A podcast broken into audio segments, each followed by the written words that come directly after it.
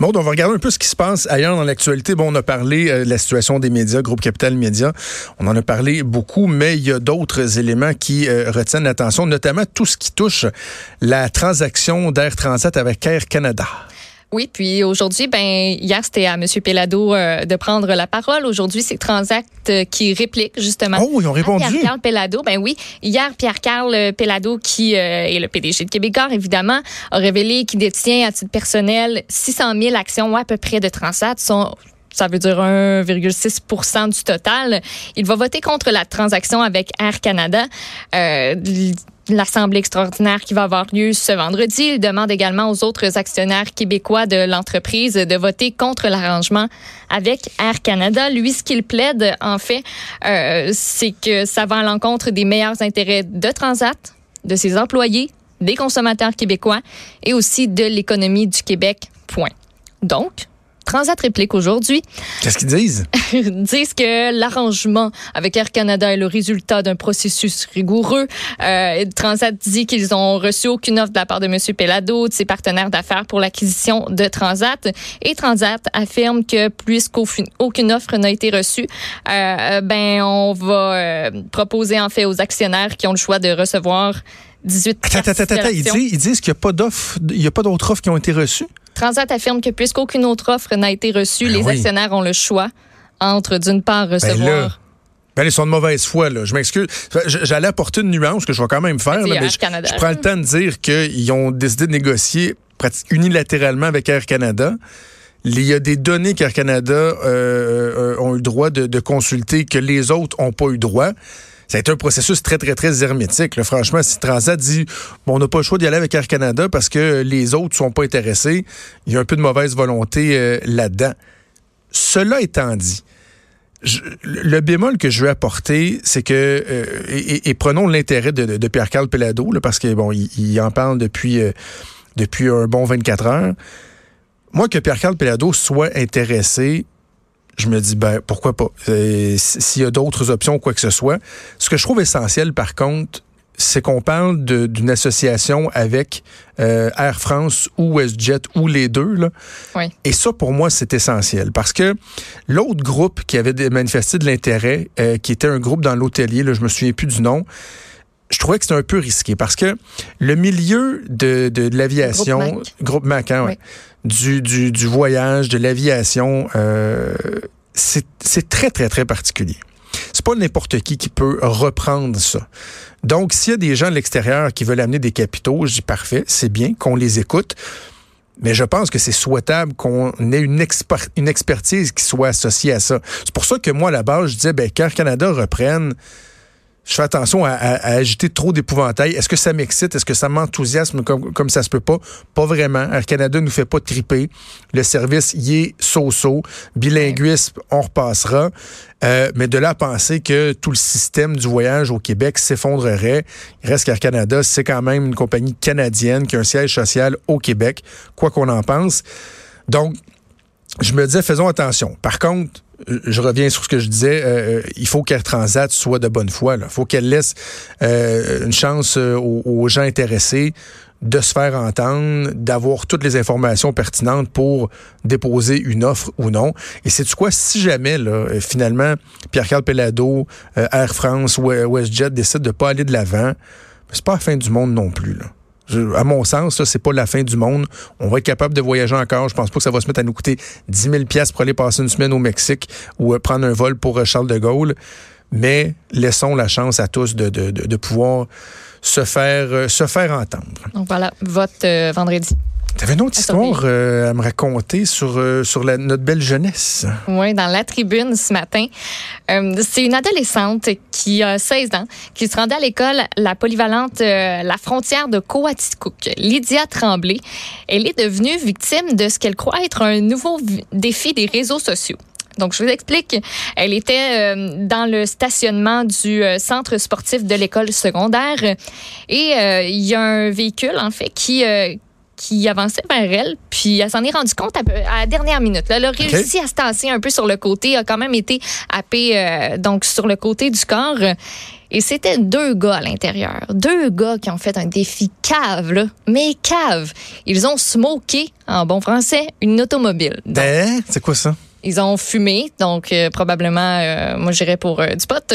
Ils ont fumé, puis jusqu'à temps que ça fasse de la boucane vraiment partout dans l'habitacle. là. Mais tu sais, Ok. une bonne boucane. là. Ils ont fait comme un gros bung avec la voiture. Oui, exactement. Les fenêtres fermées, on s'entend.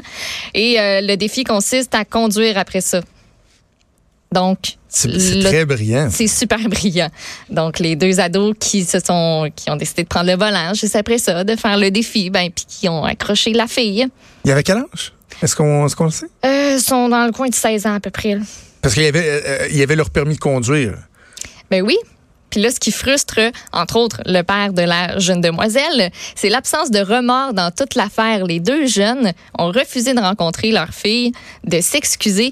Puis, ben, il y en a même un qui semble vouloir contester la contravention pour conserver son permis de conduire. Aïe, aïe. C'est un grand champion. Et, Oui. et ce que ça met en lumière, au-delà du fait que ces, ces- ces jeunes-là sont complètement en cave, et ils devraient perdre euh, son permis de conduire pour un Christy de bout, là. Mais c'est un, un bon bout, là. Pas six mois, là. Voulu- C'est parce qu'à 16 ans, Si tu contestes, ça te donne un petit temps de, tu sais, un petit ballottement, tout ça, mais après ça, non, non, mais s'il vous plaît. à 16 ans, là, si on considère que tu es assez mature pour avoir ton permis de conduire, certains voudraient même qu'on considère qu'on est assez mature pour voter. hein. C'est un débat qui, qui, qui a refait surface encore au courant de l'été. Est-ce qu'à 16 ans, on devrait pouvoir voter? Ouais. Ben, si on considère que tu es assez mature pour prendre ces décisions-là, tu es assez mature pour en assumer les conséquences. Tu été assez crétin pour faire un bung géant avec euh, ta Toyota Tercel, puis de raser de tuer quelqu'un, ben, tu conduiras pas pendant 5 ans. Je- quelque chose de même, là. Une bonne pénalité, tu sais, juste pour pas donner envie de recommencer. Parce qu'ils n'ont pas de remords, là, ils s'en foutent, là. C'est ça. Ils s'en foutent, c'est arrivé, puis ha, ha, ha. C'est dommage, mais c'est c'est Il y ça. a Et erreur de jeunesse, puis euh, essayer, des affaires, essayer des affaires niaiseuses de même. Là. c'est- Ça va être et on a l'impression J'espère que c'était pas que le tour des parents. Ça doit sentir mauvais là-dedans. Là. on a l'impression que les jeunes, tu sais, puis j'ai- ça avoir un discours de même jeunes. J'ai avoir 38 ans. T'as quel âge, toi? Je peux-tu 24. je peux-tu te demander? Ouais. T'as 24 ans. Je, commence à vieillir, là, j'en suis conscient. On a l'impression que les jeunes, à un moment donné, tu sais, sont tellement divertis. Il y a tellement plus rien qui est exceptionnel, qui les surprend, qu'il faut qu'ils aillent chercher ailleurs. Et ce ailleurs-là, des fois, est vraiment inquiétant, là. Ouais. Tu sais, parce que là, il y a quelques années, on parlait, par exemple, du car surfing. C'est de dire, hey, on va triper, gang, moi, je vais m'accrocher sur le haut du char, puis vous allez clencher, puis ça va être bien, bien drôle. Des jeunes qui se sont blessés, qui se sont tués, des accidents. Là, on en est rendu à remplir un char de boucan. Ils savent plus quoi faire pour se Non, divertir. un défi n'attend pas l'autre là, sur Internet. Le défi avec les Tide Pods. Là. Tu sais, ces affaires-là, Hey! niaiseuses. Non, mais c'est-tu crétin? Il y en On a. va gober un Tide Pod, voir ce que ça fait. J'ai l'impression qu'il y en a un nouveau à chaque jour. Puis que si ils ont mis le bon hashtag, qu'ils l'ont propagé de la bonne façon, ben ça va se rendre, ça va se multiplier, Ouais. puis tout le monde va l'essayer. OK, je, je fais du pouce. besoin d'essayer. Je fais du pouce sur, euh, sur ta nouvelle, mais euh, je t'amène dans un volet qui est pas mal plus dark, pas mal plus sombre et grave. Mais je trouve qu'il y a un parallèle à faire. Parce que là, je te disais, bon, on a l'impression que les jeunes, des fois, savent plus quoi faire pour se divertir et tout. Mais on pourrait parler aussi d'une espèce d'imperméabilité, d'une insensibilité qui s'est installée chez les jeunes qui sont tellement rendus habitués de voir n'importe quoi. Tu sais, c'est pas ce dont je vais parler, mais pour illustrer mon propos, prenons la pornographie en ligne. Ils sont tellement rendus habitués de voir des affaires un peu fuckées sur Internet avec la démocratisation de la pornographie que dans leur vie de tous les jours, ils pensent que c'est de même que ça fonctionne. Que je pense pas que ce soit sain. Même chose pour ce qui est de la teneur des images qu'on voit, de la relation des jeunes avec la réalité. Tout se passe sur les médias sociaux. Les contacts sont de moins en moins de personne à personne. Et on dirait que les, les gens deviennent insensibilisés. C'est un peu ce qui est au cœur de l'histoire que je vais te raconter. Ça se passe en Colombie-Britannique. C'est un jeune de 14 ans, Carson Crimini. Ce jeune-là ne l'a vraiment pas eu facile. Lorsqu'on parle de jeunes qui, dès euh, leur plus tendre enfance, sont isolés, euh, ont de la misère à se faire des amis, se font intimider, etc., etc., Carson, ça a été son quotidien, pas mal toute sa vie. Son surnom à l'école, c'était Crackhead Carson parce qu'il avait de la misère à rester en place sur sa chaise. Tout le monde l'écœurait. Sa vie était un enfer. Mais il voulait se faire des habits. Son père essayait, il faisait faire des sports et tout et tout. Et là, à un moment donné, euh, il y a deux semaines de ça, le 7 août, son père, euh, son père se fait dire qu'il s'en va voir des amis ou quoi que ce soit, qu'il s'en va se promener. Et finalement, c'est qu'il y a eu une invitation d'une gang de jeunes adolescents, plus vieux que lui, je te rappelle qu'il avait 14 ans, qui l'ont invité dans un skatepark. Hey Carson, tu vas être notre chum, euh, viens avec nous autres. Et finalement, ben, ils lui ont fait, je, je dis pas qu'ils l'ont forcé, là, mais ils l'ont encouragé à euh, prendre du MDMA, donc du ecstasy. On pense peut-être à d'autres drogues, des drogues très, très dures. Et il s'est mis à pas filer. Et tout au long de cette soirée-là, alors que Carson ne filait pas du tout, on décrit son état. Euh, il était le, teint de sa peau, c'est incroyable. La sudation extrême, mais extrême, shakeait, euh, se, se, tenait là, comme, comme s'il se prenait lui-même dans ses bras, était couché à terre, faisait le bacon. C'était visible que ça allait pas bien. C'était très visible. Et pourquoi on le sait? C'est parce que c'était documenté par les jeunes qui étaient avec lui en ben temps réel sur les médias sociaux, faisait des mimes. Euh, Is Carson gonna die? Point d'interrogation avec des petits mimes, puis ça où on le voyait shaker faire le bacon. Mais quel malaise. Plusieurs photos, vidéos, ça a été mis en ligne. Il y a des dizaines, voire des milliers de personnes qui ont consulté ça. Et la finale, la finalité de ça, ben, c'est que Carson est décédé. Est-ce qu'il peut y avoir des accusations dans ces absolument, dans absolument. On parle de, non, de négligence criminelle. Parce que moi, je vois quelqu'un dans son état, j'appelle le 911, ça se passe maintenant. Mm. Puis, tu sais, même à ça, on n'est même pas sûr de le sauver, j'imagine. Même si tu appelles le 911 sur le coup, il part de loin, le gars. il, a été retrouvé par un skateboarder sur le bord de la rue. Il, l'avait comme abandonné ah, là. Ils l'ont abandonné en plus. Ils l'ont abandonné là. Puis là, la on personne a fini avec notre jeu, notre jouet, puis on a mis ça sur les médias sociaux. C'était assez. Ouais, puis la plupart des images, eh ben, euh, entre autres, je n'ai pas tous les détails, mais avaient été pris avec son téléphone à lui. Eux prenaient son téléphone, prenaient les images, puis l'ont garoché dans une poubelle. Il a été retrouvé dans une poubelle, ce qui fait que la famille, entre autres, a pu avoir accès aux images parce que tu comprendras qu'ils se sont dépêchés à les déliter quand ils ont vu que ça avait mal tourné.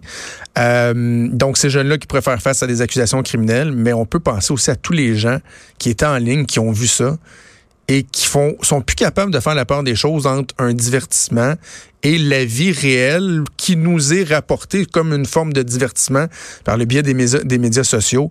Je trouve ça absolument épouvantable. Un jeune de 14 ans qui était malheureux comme les pierres, qui a voulu se faire des amis, qui pensaient qu'ils étaient accueillis dans une gang, qui finalement l'ont utilisé, l'ont carrément tué. Ça se passe euh, pas loin, là. C'est pas l'autre bout, c'est pas l'autre bout de la terre. C'est pas une histoire aux États-Unis, dans un État reculé, X. C'est chez nous. Oui. Alors, euh, c'est pas, pas Jojo. Non, pas vraiment pas. Et euh, je, moi, je crois beaucoup au, retour du balancier. Là, je, je, vais conclure là-dessus. Je crois beaucoup au retour du balancier, c'est-à-dire que des fois, on s'en va comme société vers, vers certains extrêmes. Puis, un moment donné, là, je pense qu'on arrête de pousser vers ces extrêmes-là, puis qu'à un moment donné, on, on revient un peu à la base. Et j'espère que j'espère qu'à un moment donné, c'est ce qui va s'opérer comme, comme transformation mm. euh, dans notre jeunesse. Bougez pas, on revient.